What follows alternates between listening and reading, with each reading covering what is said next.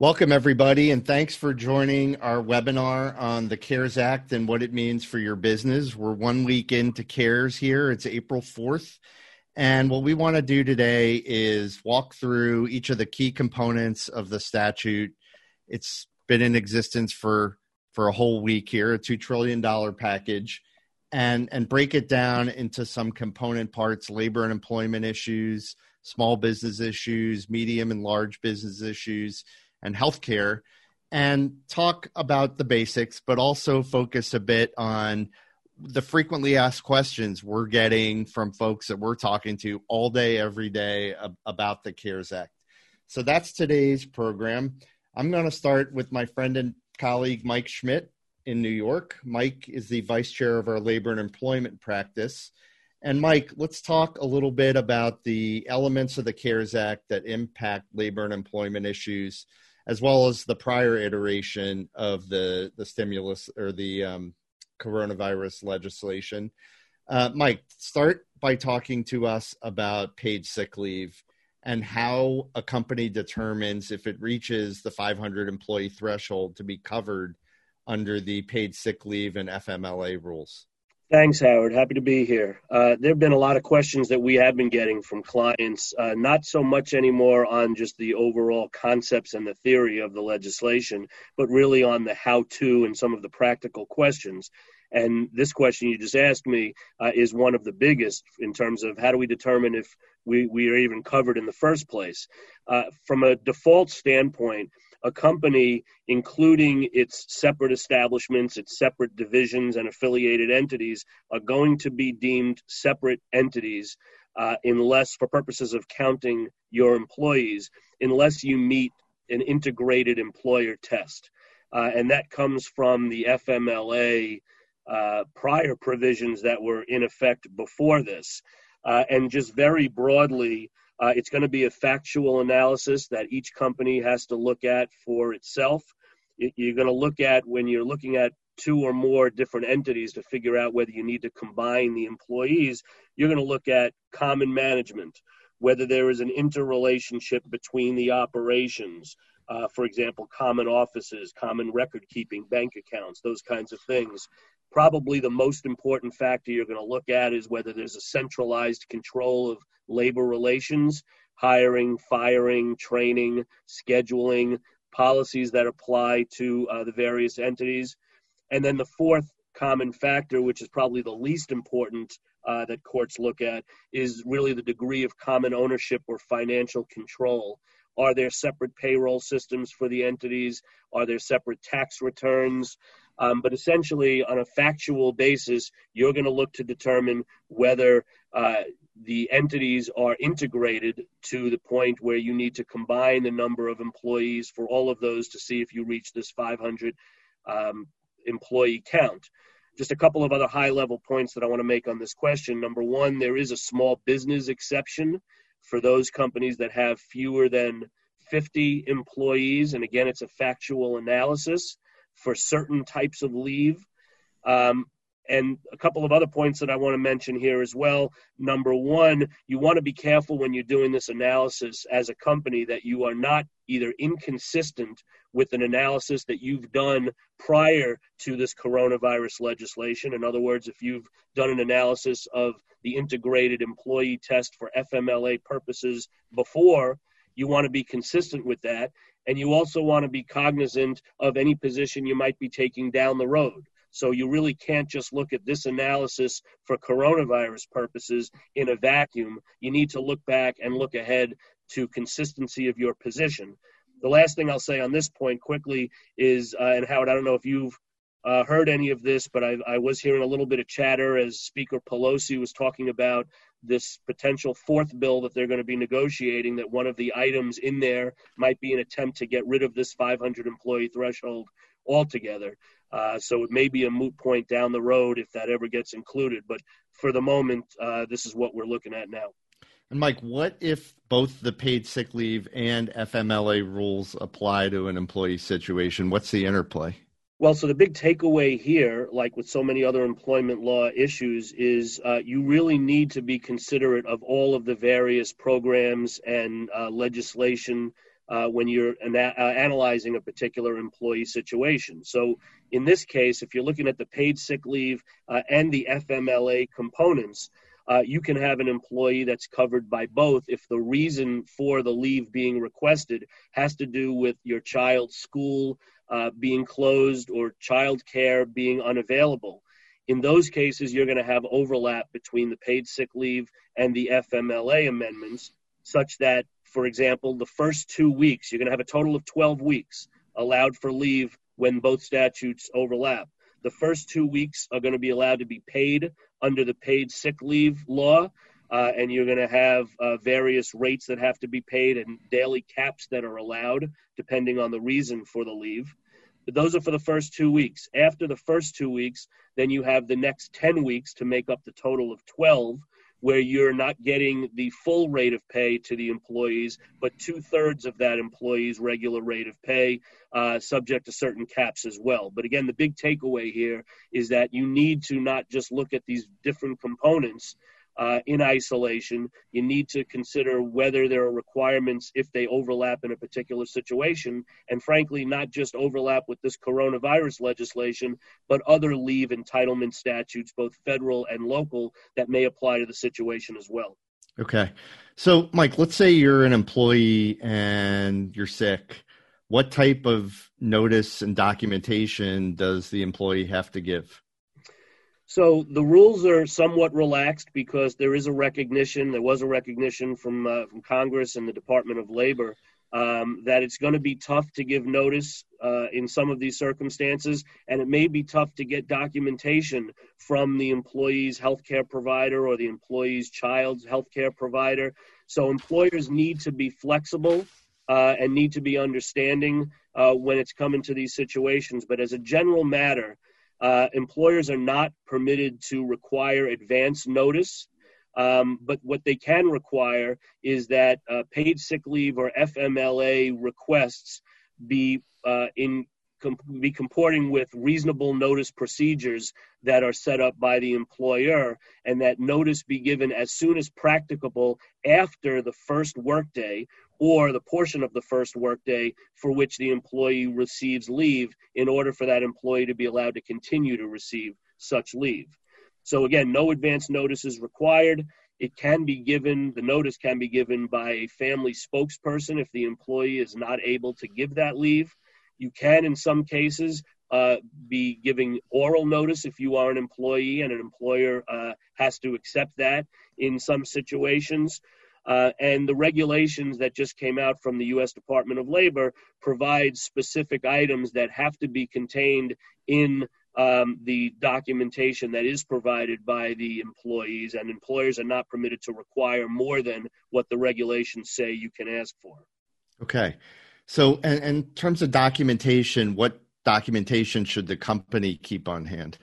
So the regulations uh, are pretty clear on this that employers are required to retain all documents provided by the employees for a period of four years, regardless of whether the leave request was granted or denied. If there are situations where oral statements are being provided by the employee, then the employer itself must be the one to document that, essentially a document to the file, a memo to the file, and keep those documents for the same four year period. Okay.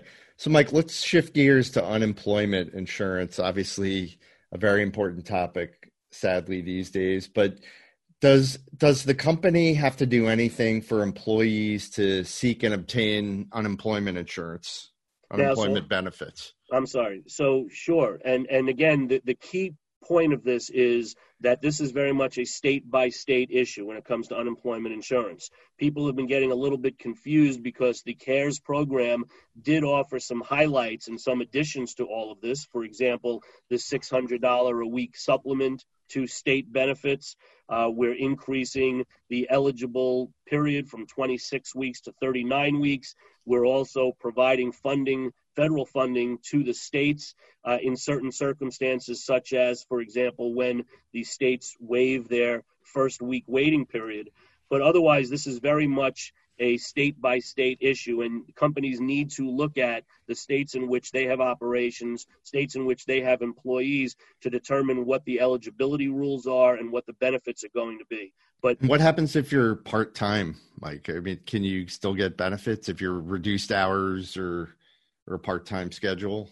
Sure. So the requirements are going to be relaxed a little bit, but now in the current schemes, um, what we're seeing is that even if you are working a reduced schedule, you're going, for example, from full time to part time, you can still get partial unemployment insurance benefits as long as the amount of days that you're working and the amount of wages you're receiving doesn't exceed a particular threshold that's been established by your state.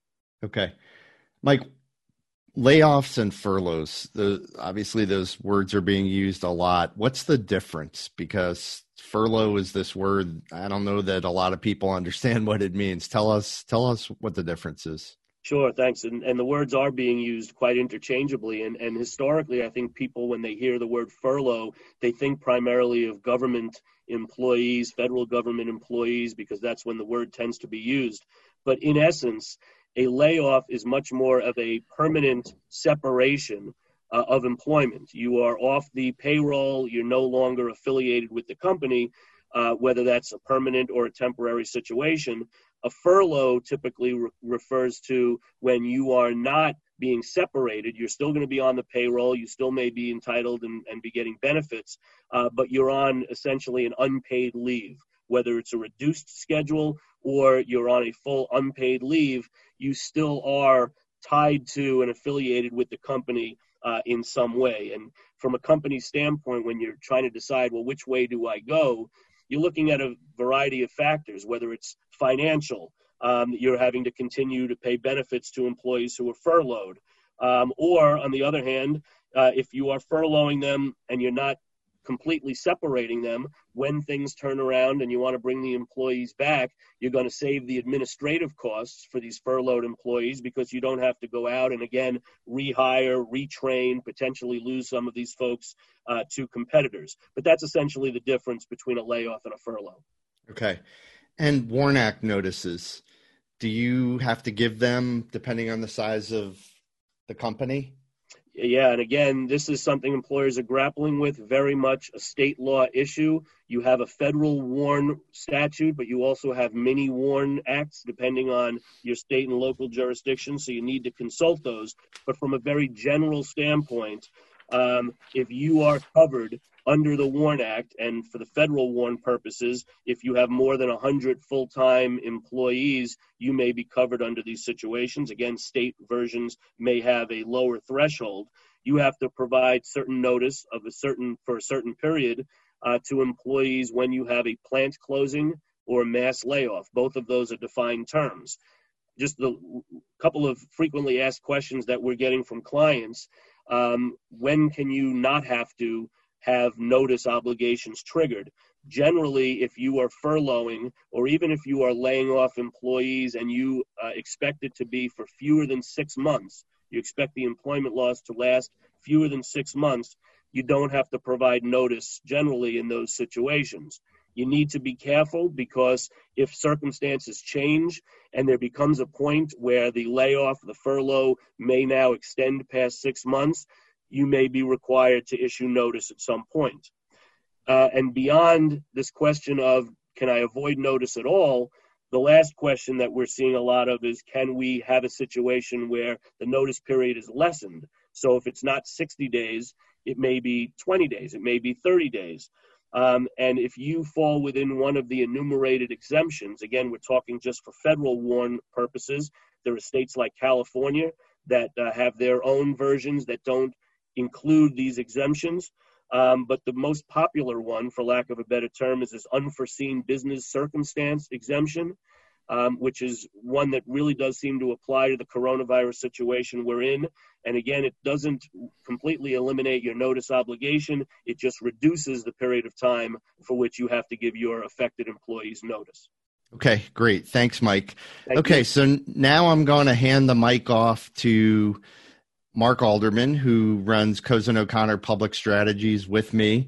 Mark, it's fair to say that we spent the majority of our week talking about the small business programs, the $350 billion small business program, whether you fit, and if so, how it works, and take it from here, Mark.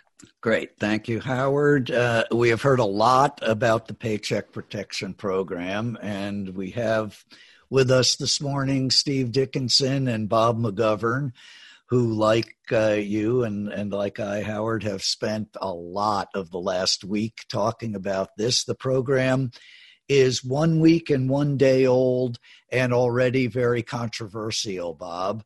So tell us, Bob, who is eligible for this program, please? Uh, sure. Thanks, Mark. Happy to be joining you guys. Um, so, uh, you know, we've been trying to make things easy for people by by giving them uh, uh, three buckets of of eligibility under the CARES Act. So first, you've got businesses um, in any industry that have less than 500 employees. Uh, second, you have um, businesses that meet the definition of a small business concern um, as as defined under the SBA's general size standards for that particular industry. And there, every industry varies by size, and, and it'll correspond to a, a six-digit uh, industry classification code, referred to as the NAICS code. It's a self-certifying code, um, and and size there is dependent on number of employees or average annual receipts of the company. And then the third category uh, that got special relief in, in, the in the CARES Act, those are the hotels and the restaurants. There, um, hotels and restaurants are eligible for the program um, uh, if they have less than 500 employees at each uh, physical location. Those are referred to as the Sector 72 uh, industries. The reason they got special relief is because uh, under the CARES Act, the SBA has waived their affiliation rules with respect to um, uh, hotels and restaurants, meaning that if you're not in one of those uh, in one of those industries, or you haven't been otherwise exempted, as as we have found uh, in some limited cases as the week has gone on. That means the affiliation rules will apply. Good, thank you. And Steve, uh, if one is lucky enough to be eligible, how much can a business borrow? So the uh, business can borrow uh, a um, excuse me, an amount equal to two and a half times your average monthly payroll for the 12 months before the loan is made. Uh, if you read the instructions to the application form, it will say that most companies can use 2019 information, but that actually is not consistent with the Act and it's not consistent with the rules that the SBA has adopted. Uh, they both say to use the 12 months before the loan. And in practice, we're seeing lenders that are using the last 12 months rather than 2019. So as people are preparing the information for these applications, that seems to be the way that, that the trend is going. And there is a maximum amount of, of $10 million uh, to the loan. If somebody has a, a payroll that be more than that, it's capped at 10 million. So in, in, in calculating that payroll that you take the two and a half times, uh, you include salary and wages, uh, you include vacation, PTO, that sort of thing um, severance payments, health benefits, retirement benefits, state withholding taxes. Uh, in doing the calculation, you cap the salary and wages, but not the other items at $100,000. So one question that we get is if somebody makes $150,000, do we have to exclude them entirely? And the rules have made pretty clear that the answer to that is no. You just exclude the excess over the 100,000. Uh, and then you deduct uh, federal withholding, uh, FICA, and, and railroad recovery or railroad uh, taxes and, and things like that. And then you, uh, but you only have to do that for the period that started on February 15th of this year. Uh, and then you also take out any payments that were made to employees outside the U.S. So if you have non-U.S. people on your payroll, you have to exclude them. But then once you calculate that number, then that's the number that you would take times two and a half times um, well, you, do, you did that on an average basis for the past 12 months, and then two and a half times that average monthly payroll would be the amount that you'd be eligible to borrow. And Steve, what are the terms of the loan? You can borrow the money for two years at 1% interest, and that is a, a fixed, every borrower will get that term, that, that's prescribed by the rules. And then there is a six month grace period during which you do not have to make any payments. interest accrues during that time, but the first six months are, are going to be payment free, uh, recognizing that it'll take a period of time before we get out of this current situation. Good. Thank you. Uh, Bob, now that uh, a business has the loan, uh, what can the funds be used for, please? So the funds can be used for uh, payroll and then other non-payroll expenses uh, like uh, rent and, and utilities. And there's been a lot of talk, of course, about the forgivable nature of these loans. Can you walk us through that, Bob, please? Right. This is the is this uh, too good to be true question, right? And uh, yeah, the, the loans are the loans are forgivable, uh, but the important part, as as Steve and I have been, uh, the question we've been getting quite a bit this week is, um, you know, we have to use it for payroll, and, that's the answer um, you know, as long as the um, as long as the funds that are used uh, under the loan are used for payroll, then um, you can uh, they're forgivable. But to the extent that they're not, then you got to repay back the loan. So that's the catch. It's not too good to be true. It's true that to the extent you use it for payroll, it becomes forgivable, right? but it can be used for other purposes as well. It just affects the forgivability. And you're, this is you're you're permitted to use it for rent and utilities and certain kinds of interest, but but only up to 25%. They, they do require that you use 75% for payroll. Good. But as long and, as you use it for those purposes, it should be able to be forgiven. So I'm going to make this a jump ball. Either of you, please tell our listeners the uh, the confusing and complicated answer to how do I access this program. Uh, this is Steve. I'll take that one. Um, it is uh, it, it, it, administered through commercial banks that are participating lenders in the SBA program. So the, the short answer is talk to your local banker. Um, many banks uh, around the country are already SBA participants. If they're not, there is a process by which they could become part of the program, and, and the SBA is actually looking to expand the participation of banks to get more of this money out. Um, but um, what we've been seeing is that some banks, especially the larger banks, uh, have been in a position where they basically had to triage applications, and so they've tended to put their focus first on their established customers, and then we'll work with new customers as they have the opportunity to do that down the road. Um, we're seeing that a lot of banks are only taking applications through online portals. You can't just stop into your bank and drop off a copy of an application form and a, and a bunch of tax information. Um, but uh, we're also seeing banks ask for different requirements um, and, and sometimes quite different from one bank to the next.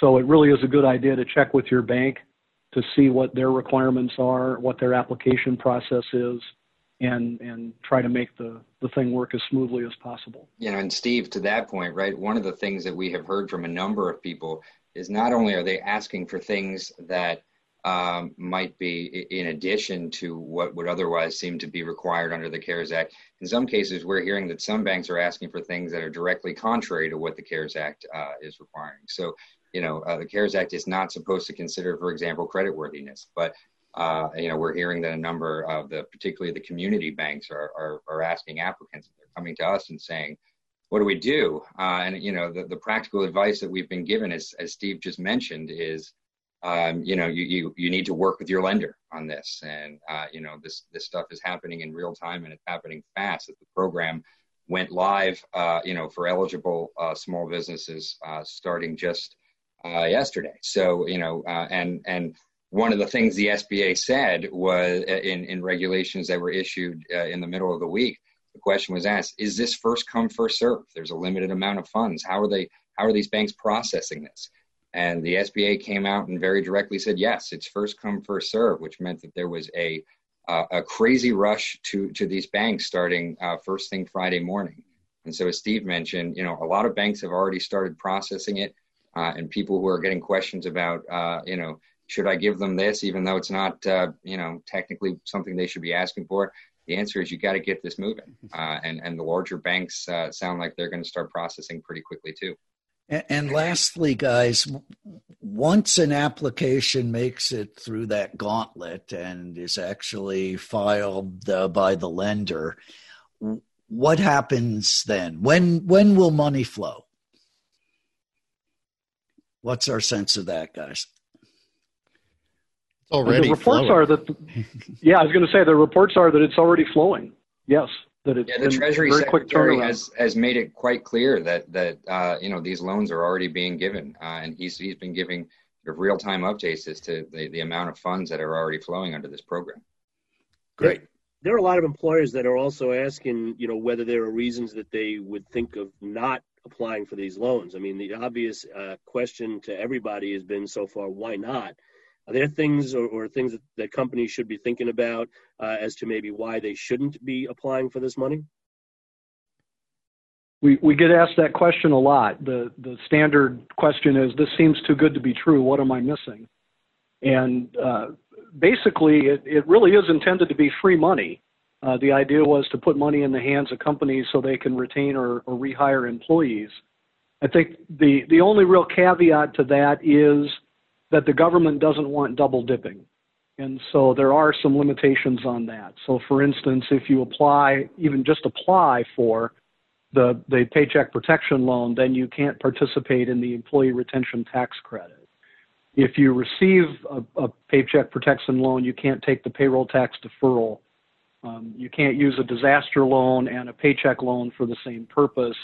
So there, there's some limitations like that. But subject to a few caveats like that, um, every company needs to kind of do the analysis and decide if they're better off with a tax credit, you know, on their 2020 taxes, or if they're better getting cash in the bank right now. I would say we've seen almost all the people that we've talked to about this say, I need the money now rather than taking the tax credit later. But obviously, that's an individual decision that every company needs to make on their own.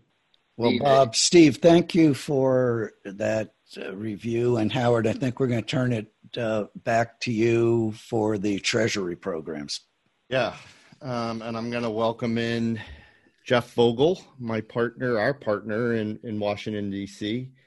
Uh, Jeff is a former um, U.S. Department of Transportation senior senior lawyer and has done a lot of work in and around government finance programs. So, um, Jeff uh, is very familiar with government finance programs. But, Jeff, in this case, we're dealing with a bucket of programs that, as opposed to the small business programs, are fairly uh, vague and undefined right now. So, you have a tough task. That's exactly right, Howard. Uh, you know, in a lot of ways, I think this is a part of the CARES Act that's been sort of slept on um, because as you've had um, full implementation of the small business programs, we really have a, a lot of open questions as to what these treasury programs are going to look like.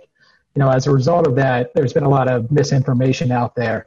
Um, so, just broadly speaking, what we have is you know a, a program in which the Treasury has been given $454 billion in, in authorization and appropriations uh, to make loans and guarantee loans made by the Federal Reserve to assist businesses, states, and municipalities um, that are dealing with this ongoing pandemic.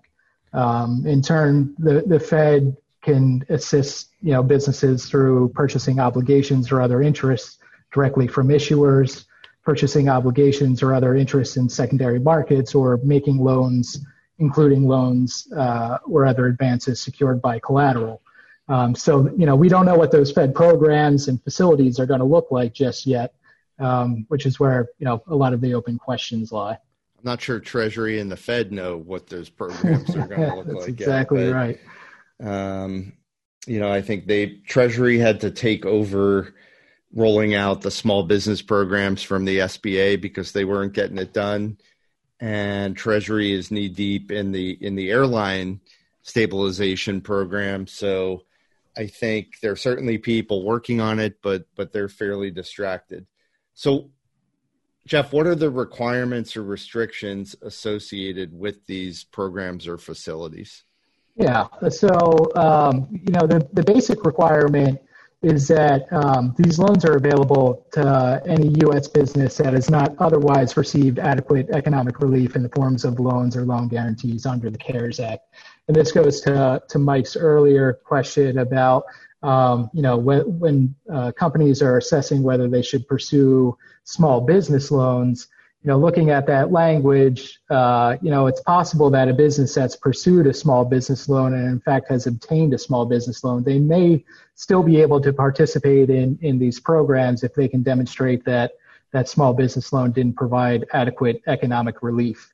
Um, you know, th- these programs are really open to only U.S. companies, which means you have to be organized under U.S. law, have significant operations, and a majority of your employees in the U.S there are certain basic restrictions that we know under the statute. So you can't have you can't use the funds for stock repurchases. You can't pay dividends or make other capital uh, distributions during the life of the loan and one year after. Uh, and there, there are also certain employee restrictions. So employees that made $425,000 or more in 2019 will be locked into that salary uh, for the life of the loan employees that made $3 million or more will be locked into that salary, um, really the $3 million plus 50% of whatever they made above $3 million. It's important to note, however, all those restrictions can be waived by the Secretary of the Treasury with congressional notification. And, you know, I, I doubt that um, Secretary Mnuchin will be shy in, in waiving requirements where he thinks it's got to be necessary to really get the money flowing. So, Jeff, we've heard a lot of talk about Section 13.3 of the Federal Reserve Act. What is it, and what what are the requirements of Section 13.3? How does that fit in here? Yeah, I, I, think that this is an area where a lot of folks that have been writing on this topic have sort of gotten it wrong. Um, it's buried in the legislation that essentially every uh, program and facility that the Fed creates under this $454 billion of authority is subject to Section 13.3. So, Section 13.3 is uh, the Fed's emergency lending authority. It goes back to the 1930s, was refined in 2008 um, during a, a, lot of the, the bailout efforts, and then was amended again under Dodd Frank. It has you know a number of requirements to what the, the Fed can and can't do with that emergency authority. Um, so the programs have to have broad-based eligibility after uh, the Dodd-Frank amendment, so they can't create a, a, loan program or facility that's aimed at a single company. Each of these programs is going to have to have at least five eligible applicants. Um, two of the things that businesses really need to keep in mind that come out of Section 13.3, though, are that um, these loans are going to have to be endorsed or otherwise secured in each case to the satisfaction of the Fed. Um, so we don't know what you know the, the requirements are going to be for collateralization, but there there likely is going to be some sort of requirement based on the Fed's risk analysis. And the second thing is that uh, these programs are going to require participants to demonstrate that they're unable to secure adequate credit accommodations from other banking institutions. Um, so you know it's it's uh, when when you're thinking about you know your your sort of next steps, it's an important piece to keep in mind that you're going to have to make that affirmative demonstration if you want to participate in these programs. So, Jeff, how do we think all this is going to work between Treasury and the Fed? They're both relevant to this. It's a Fed program, but Treasury controls the money. How's that going to work? Yeah, I, you know, I think the best way to think about it is that the Treasury is providing a backstop for Fed programs. So, in a lot of ways, this is going to be driven by the Fed, but ultimately with Treasury approval one of the more interesting statements I think on on these programs actually came the day before the CARES Act was passed, where Fed Chairman Jerome Powell said uh, that effectively one dollar of loss absorption from Treasury is worth ten dollars worth of loans from the Fed. Uh, so, in other words, you take that 454 billion in Treasury authority, roll that up into Fed loans and what you have is a potential for up to 4.5 trillion dollars in loans coming from the Fed, which is just an astronomical number, and takes you know this two trillion dollar CARES Act and turns it into ultimately something that could look like a six trillion dollar piece of legislation. I I, uh, I, had to do some sort of visual, visual visualization on what four and a half trillion dollars looks like. So I don't know if you saw this, Howard, but earlier in March, there was this viral video that was going around of this guy who used rice to demonstrate Jeff Bezos' wealth.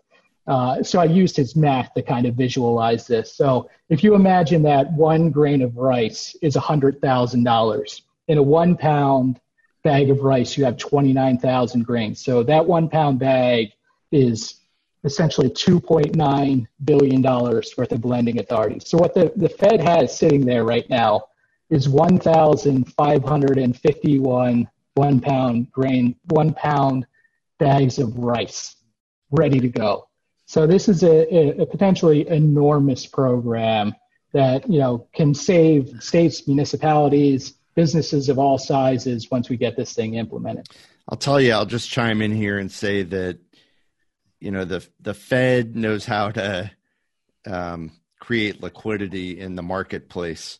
The Treasury, um, the Treasury money is supposed to absorb the the credit, the actual credit risk.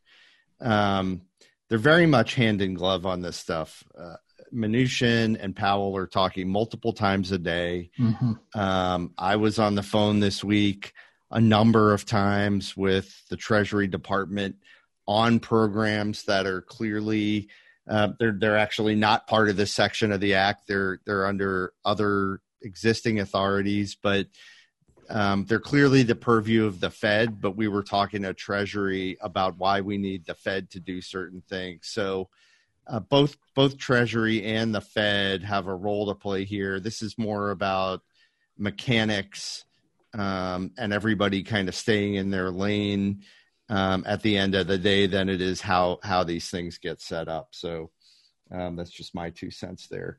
All right, let's um, pivot to mid-sized businesses because the act specifically speaks uh, to mid-sized businesses that are between 500 and 10,000 employees. So, talk to us about that, Jeff. What are the additional restrictions that the act places on the mid-sized business programs? What's what's really contemplated here?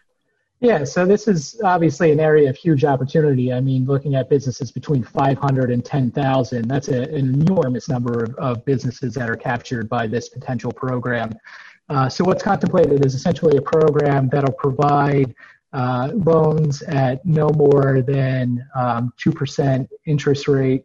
Um, and during the first six months of, of those loans, um, there'll be essentially a grace period with no principal or interest. Uh, this is one of the areas of the act that is actually more restrictive than, than other areas where um, Treasury doesn't have as much discretion. So there are a number of requirements, in, including a demonstration that the loan is necessary to support ongoing operations, um, that the, the funds received will be used to retain at least 90% of the recipient's workforce through the end of September that the recipient in, intends to restore not less than 90% of its workforce as it existed on February 1st, which has to be done within four months of the end of the declared uh, COVID 19 public health emergency. There are some additional sort of labor restrictions here. So uh, the recipient has to agree to not outsource or offshore jobs. It has to agree that it won't abrogate any existing collective bargaining agreements and has to remain neutral in any effort to uh, related to union organization during the life of the loan. Um, so, you know, a number of additional restrictions here, um, but you know, again, a huge opportunity to participate in a program where the maximum interest rate is is is no more than two percent. Okay, so looking forward, Jeff, um, if a company has applied or will apply for the small business programs, are they ineligible for a loan under the Treasury Fed programs? You know, the, the, the important piece here, again, is the, the language out of the, the statute that provides that any business is eligible, any U.S. business is eligible that has not otherwise received adequate economic relief in the form of loans or loan guarantees under the CARES Act. So I think that the best piece of advice here is that if you are eligible for an SBA loan, you know, it's it, it's certainly worth pursuing. You know, that program is live, the money is flowing. Um, you know, and ultimately, if you you know are are declared ineligible, you know, through affiliation rules, as as Bob talked about, or um, you know, if the money runs out, or even if you receive a loan, but you can still demonstrate that you know you didn't get a- adequate economic relief, it may be possible for you to to pursue one of these programs as well. Okay And uh, what can we do? Uh, what can be done in the interim while we're waiting for implementation of these ambiguous programs? Yeah, I, I, think there there are a couple things. One, for businesses, you know, your your bank should be your your first stop. You know, again, as as we talked about under Section 13.3, borrowers are required to demonstrate that they're unable to secure adequate credit accommodations elsewhere. So having that conversation with your bank ultimately can provide the evidence that's going to be necessary to participate in these programs. And, and Howard, to your point, you know, uh, these, these discussions are ongoing as between Treasury and the Fed. Um, you know, I think there's a significant opportunity for uh, engagement and, and room for policy discussion on you know how this 454 billion dollars worth of authority is, is going to be used. Um, you know, it's not clear what portion of this will go to the states and municipalities, what portion will go to mid-sized businesses, what portion may go to existing Fed programs or the Main Street Lending Program, which seems like it's, it's aimed at small to mid-sized businesses for sort of short-term relief. So, I, you know, I think it's it's worth thinking about what sort of conversations businesses would like to have with Treasury and with the Fed to help sort of shape the, the policies that are being implemented. Okay, good. So, Mark, I'm going to hand it back to you for healthcare. Um, but before we do that, I just want to toss out for clarification generally um, not for profits. We've gotten a bunch of questions this week about the applicability of the CARES Act to not for profits, whether, Jeff, it's the bucket we were just talking about with you, or um, Steve and Bob, the small business um, program. Can Steve, can you talk about the applicability to, to not for profits of the small business programs? Uh, sure.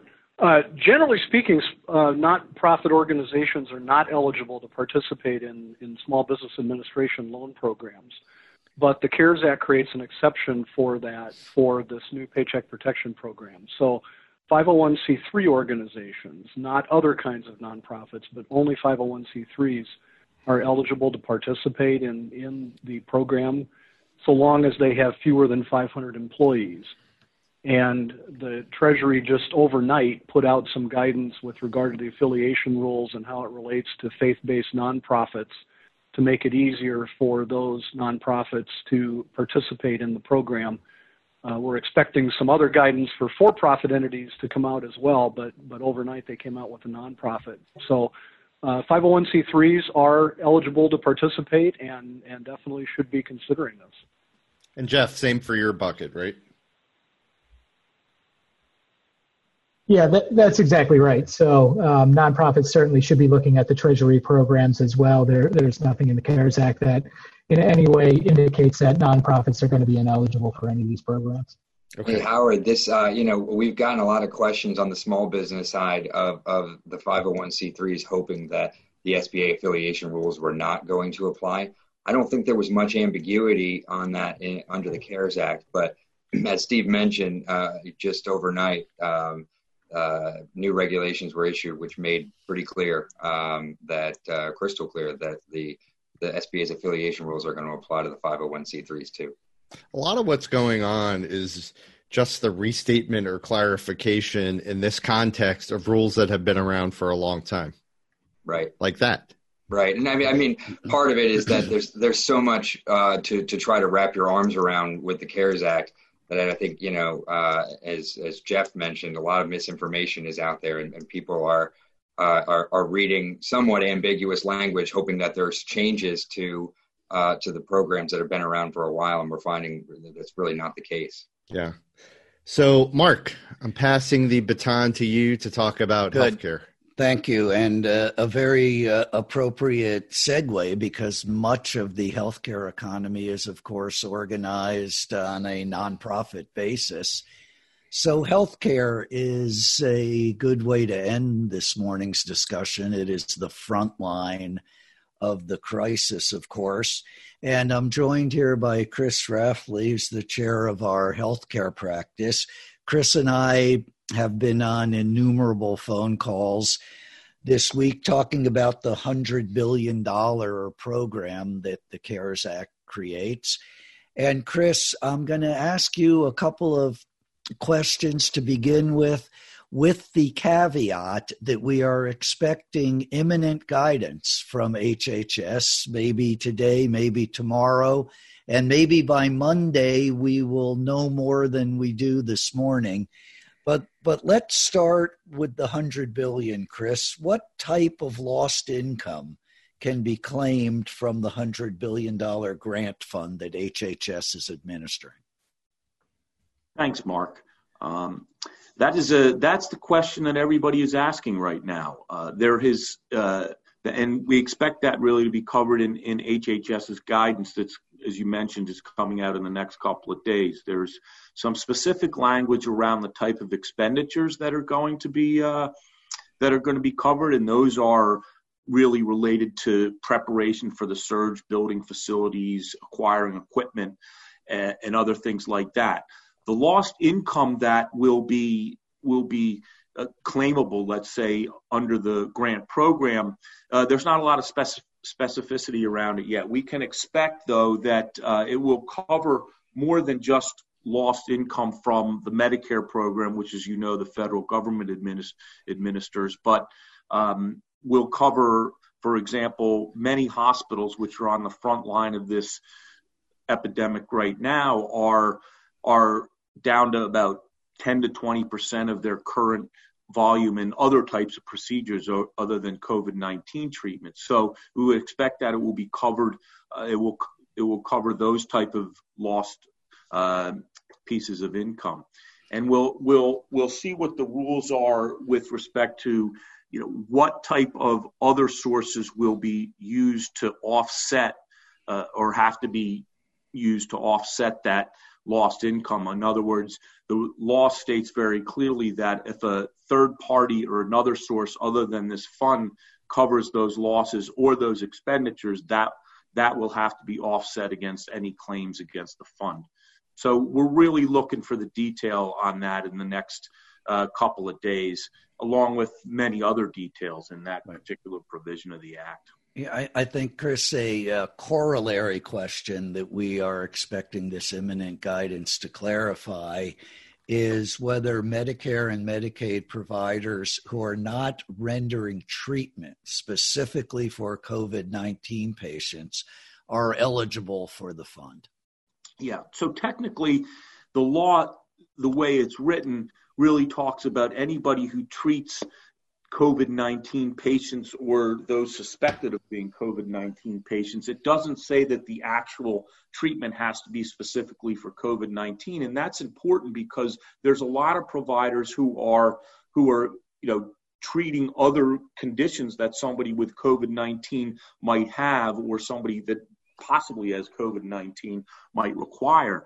And there's costs associated with that as well, particularly when most of these uh, facilities or providers are otherwise shut down. So there's going to be a very close eye on the extent of eligible providers. I think what we've heard is 80%, uh, roughly 80% of the 100 billion is likely to go to hospitals. Uh, they're on the front line Of course, nursing homes uh, have to treat patients with, with COVID 19, but there's a, a, group of providers that might not be directly involved in the treatment that are certainly going to have lost income and cost and are going to be important in this whole effort to, to stem the tide of this pandemic that are, are really going to be looking closely to see what their eligibility and what their what their rights are going to be to claim some monies under this fund. And one of the interesting dimensions of the healthcare provisions in the CARES Act is that unlike most of the rest of the CARES Act, which is mostly addressed to funding, there are a number of provisions in the healthcare portion that address rules that are perceived to be impeding the response to the, the pandemic and the reshaping of how care is delivered, telemedicine being most prominent uh, as an example, is really taking place through some of these. One of the questions we are getting a lot, uh, Chris, is in that regard uh, do any of the provisions in the CARES Act allow for cross state licensing of healthcare professionals? No, they don't, Mark. Uh, that there was some indication early on that federally, the the federal government was going to try to uh, pass some type of rule or, or issue some type of uh, guidance that would have allowed uh, greater flexibility in cross state licensing. That hasn't come. That wasn't in the CARES Act. But states are handling that on their own. Uh, they've, you know, the, the rule that you basically have to be licensed in the state where the patient is is still in effect in, in every state as far as I know. But what the states have done is basically make the make it an easier process in order for professionals licensed in one state to get wave into, so to speak, the other state. So that's what we're seeing, but it's really occurring on the state level. It's not in this act, mm-hmm. and so far the federal government hasn't hasn't addressed that issue.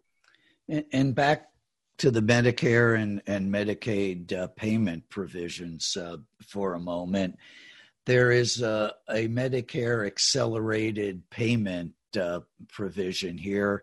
Give us uh, a quick review of what that says and specifically whether providers have to pay interest on the funds advanced. Right. Right. So this is this is another way to get funding out to providers, and this is separate from the hundred billion dollar grant fund. This is uh, the opportunity for hospitals, and it only applies to hospitals to get accelerated payments from Medicare. And essentially, what they get to do is they can apply to what's called their Medicare contractor. They used to be called fiscal intermediaries for advance payments that total the past six months of their Medicare billings.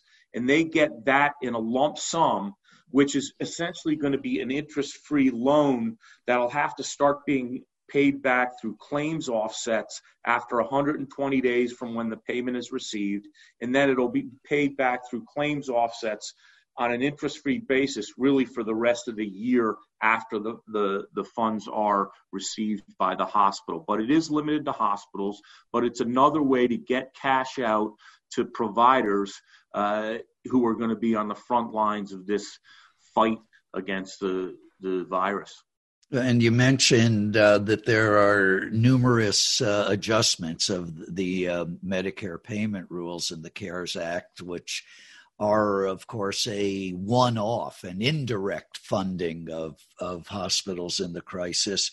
What do Medicare providers have to do to benefit from some of these rules, the Medicare sequestration relief or the enhanced Medicare payments for inpatient services? What, what does a provider have to do to take advantage of those uh, rule changes? really basically these are these are uh, rule changes that really use the existing pipeline so they really don't have to do a lot other than make sure that they're complying with any guidance that might come out and for example on the medicare sequestration side that's going to simply be an enhancement to uh, their medicare payments which actually for those who followed it was really a 2% reduction that was applied about five or six years ago. That reduction is going to be eliminated for the for the time period of this emergency. So there's really nothing that should come through their payments. They just got to make sure that obviously it's administered correctly as those payments come through. Uh, there's some other things. For example, hospitals are going to get um, an enhancement of 20%, roughly 20% of their payments for treating inpatients with the COVID 19 virus. Again, there's been some additional codes, some intermediaries are, are putting out some additional codes that these services should be billed under. So they, the, what the providers need to do is make sure they're staying up to date on the guidance. But you know, there for those things, it's really they have to continue to bill as they have or look at the guidance for any changes in their billing but those things should come simply through the normal pipeline that already exists so there's there's many things that medicare providers are going to or many monies that medicare providers are going to receive just through the pipeline and billing as they normally have the two big exceptions being the grant fund in that uh, mm-hmm. medicare accelerated payment that we just talked about for hospitals and all of that, of course, Chris, uh, is about the Medicare and to a degree the Medicaid programs that are, of course, federal health insurance programs. What about the private side? are private insurers and employee health plans required to parallel any of the payment enhancements in the CARES Act? On a very limited basis, really the main uh, the main payment rule for private insurers and, and, employee health plans as well is that they need to cover uh, diagnostic testing, preventive services, and vaccines without cost sharing. Uh, they're not required to advance payments per, to providers. They're not required necessarily to to increase particular payments uh, to providers. That is really like all of the uh, discussions around uh, pricing for for private or commercial insurance, as they call it, is between the provider and and the particular payer. Now, I know of some providers that are asking for some of the same types of relief around some administrative requirements, some advance payments uh, from payers, but uh, it's not mandated by the act other than those two things I mentioned uh, with respect to really covering the preventive and diagnostic uh, services related to COVID 19 without a cost sharing amount from the individual uh, insured. And, and, Chris, one last question. All of the above, everything we have discussed has been about Medicare, Medicaid, uh, commercial insurance, employee plans. It's all been about people who have health insurance. We know that there is some double digit number, maybe 10% of the uh, American population that is without health insurance in this crisis. Is there anything in the CARES Act requiring government programs or private insurers to cover more individuals? Not in the CARES Act, Mark. Um, you know, there's been a couple programs like the Healthy Start program, which is kind of an add-on to the Medicaid program that have been reauthorized but nothing in in particular requires the coverage of more individuals who aren't already covered. Uh, you know, there's been there was some discussion, but it hasn't happened of possibly opening opening up the uh, marketplaces or exchanges uh, on an off-cycle enrollment period right now, but uh, that has not occurred yet. So that might be part of a phase four. But uh, so far, there hasn't been. You, you could understand, Mark, the uh, the rationale for that. We want as many people to feel that they have access to the health system, so they don't sit you know, sit at home and possibly infect other individuals if there's some treatment or some tests that could be available that would change their behavior. But uh, so far, we haven't seen it. Thank you, Chris. And Howard, I'm going to turn it back to you to uh, close up here with just one uh, footnote on on something Chris said, which is that we all know it's been alluded to earlier here that there is a COVID four, a phase four coming. The uh, Congress is working on that even as we speak. In healthcare, in particular, I think you're going to see a lot of these questions that have no answer today further addressed because it is a continuation of a dialogue on healthcare in this country that has, of course, been fiercely underway for years.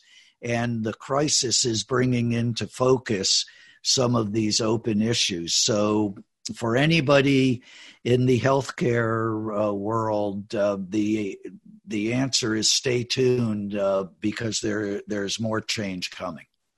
Well, Mark, there's been, and you and I are obviously involved in it on behalf of our clients. There's, as, as you said, and Chris said, there's we're already on to phase four, and negotiations are underway on yet another coronavirus package. And by the way, there will be a phase five and maybe a phase six. It depends how long this thing goes on for. Um, but we're we're talking to folks um, that are looking for things in in phase four, and I think as we see it as a group, um, there's not enough money in phase three. There's just not enough money, and so what uh, you know, there's been a lot of discussion about a potentially massive infrastructure bill as as part of phase four. That was what Nancy Pelosi was talking about early this week. Um, that's been put aside in the last 24 hours. And the word that I'm hearing up on the Hill is that it's going to be a CARES 2.0. Um, phase four will be CARES 2.0. It will be more money for some of the same programs. It will involve an assessment of what in the phase three works and doesn't work, how it needs to be tweaked, where more money is needed. There will be more money going out to individuals, um, uh, the the twelve hundred dollar checks uh, out out to individuals. So I, I think the spending the spending will continue. I think Pelosi partially backed off because the Senate Republicans, uh, McConnell sounded a note of of caution. Mitch McConnell did. Uh, you know, I think they want a go slow approach to look at what works and doesn't work and tweak. And they just did a two trillion dollar package. I saw Cory Gardner, senator from Colorado, say, you know, before we go spend another two trillion dollars on something that isn't actually part of this let's see what what works and doesn't work in this package so so that's my expectation but i do think this has kind of turned just turned on the faucet and there's no there's no lack of willingness to spend to stem the economic crisis i do think we could see infrastructure done and kind of swept in under that um, as we go through the year. But for now, my expectation is a CARES 2.0. What do you think, Mark? I agree that CARES 2.0 is going to be, uh, in many senses, a technical correction act of the CARES Act. It's going to fix problems that have already arisen.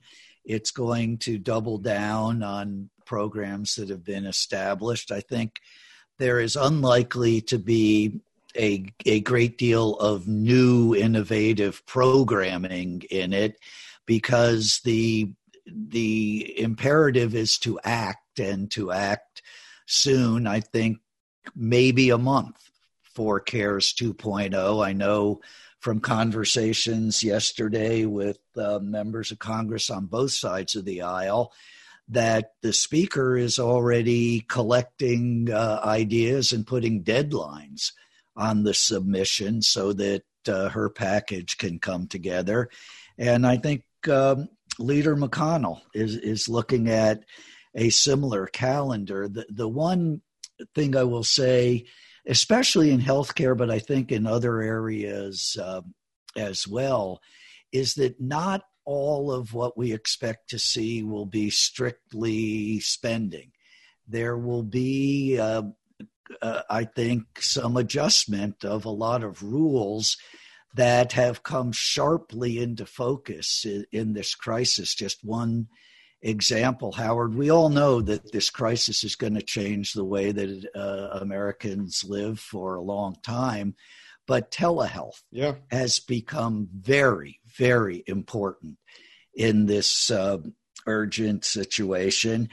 A lot of us have been advocating for years for greater investment in telehealth in the federal programs, and progress was slow. But suddenly, as as Chris can comment on, suddenly we're there. Suddenly, telehealth is front and center and I think you'll see other non financial adjustments like that in, in COVID 4. Listen, Mark, if my 80 year old father in law, the dermatologist, can engage in telemedicine in 2020, it's here to stay.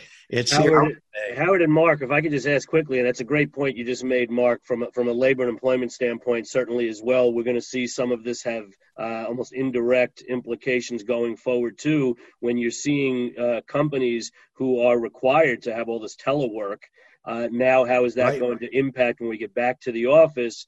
Uh, requests for accommodations under you know disability or religious related uh, uh, statutes uh, are, are companies now going to have to treat those requests a little bit differently now that we've all been teleworking. I, I would just ask each of you for maybe 30 seconds. It may be impossible for 30 seconds, but one of the other obvious indirect implications of all this is certainly on uh, the upcoming elections later this year. And I know that's probably the subject of a of another 60 minute uh, discussion, but but just very briefly, I'd love your thoughts. I know a lot of the companies have been asking me as well. What are your thoughts, uh, very briefly, on the implications of all of this on uh, on the upcoming elections? Well, I would refer you and our listeners to the Beltway Briefing podcast that Howard, Jim Schultz, and I did for an hour before this webinar. Every answer you'll ever want to know is right there, Mike. You're welcome yes, for that, Mark. But yes, of course, uh, profound implications for the election. Just two very high level comments, and then please listen to the podcast. Uh, there will be an election. It is constitutionally required. Only Congress can change that. And this Congress, divided as it is, is not going to agree to change that. And secondly, uh, we're going to find out what an election looks like when a lot of people are not willing to line up shoulder to shoulder and wait an hour to vote. It, profound implications, but uh, to be determined and explored at greater length in the Beltway briefing. Mike, the economy is obviously crushed. It's shut down. Um, large swaths of it are shut down. Um, Trump owns the crisis.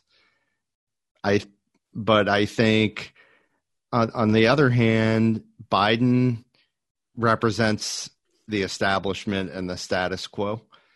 And I think that we are going to emerge from this and conclude yet again that the little guy um, is is at a huge disadvantage, and I think that's going to benefit Donald Trump. We'll see what things look like in November.